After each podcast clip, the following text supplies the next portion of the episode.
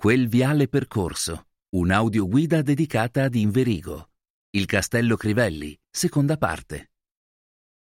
Villa Crivelli, più comunemente chiamata Il Castello, è stata per secoli, con la sua posizione dominante e l'alta torre facilmente riconoscibile dai dintorni, simbolo eloquente del potere e del prestigio della famiglia Crivelli su Inverigo e sui territori circostanti.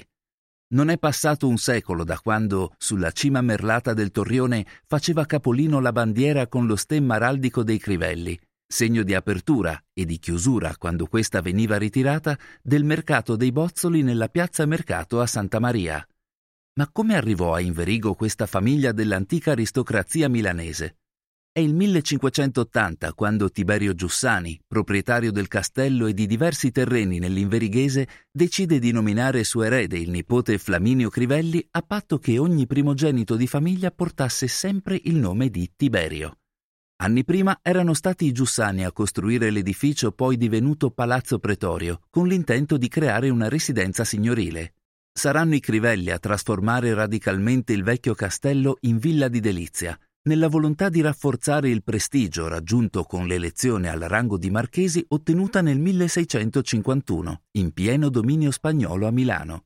Tutto quello che vediamo intorno a noi è l'autocelebrazione della ricchezza e dell'autorità di questa famiglia agli occhi del mondo circostante.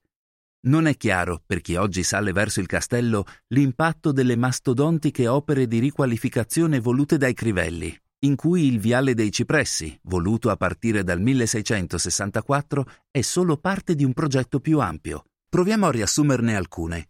Del vecchio castrum, struttura difensiva originaria e attestata almeno dal 1026, rimane solo la pianta a cortile centrale e un torrione.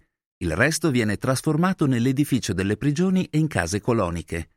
Vengono creati spazi dedicati al lavoro e all'amministrazione del contado, come la Corte del Fattore, viene installato il gigantesco torchio del 1736 per la produzione del vino e viene edificato, lusso indispensabile per l'aristocrazia di allora, il teatro di corte.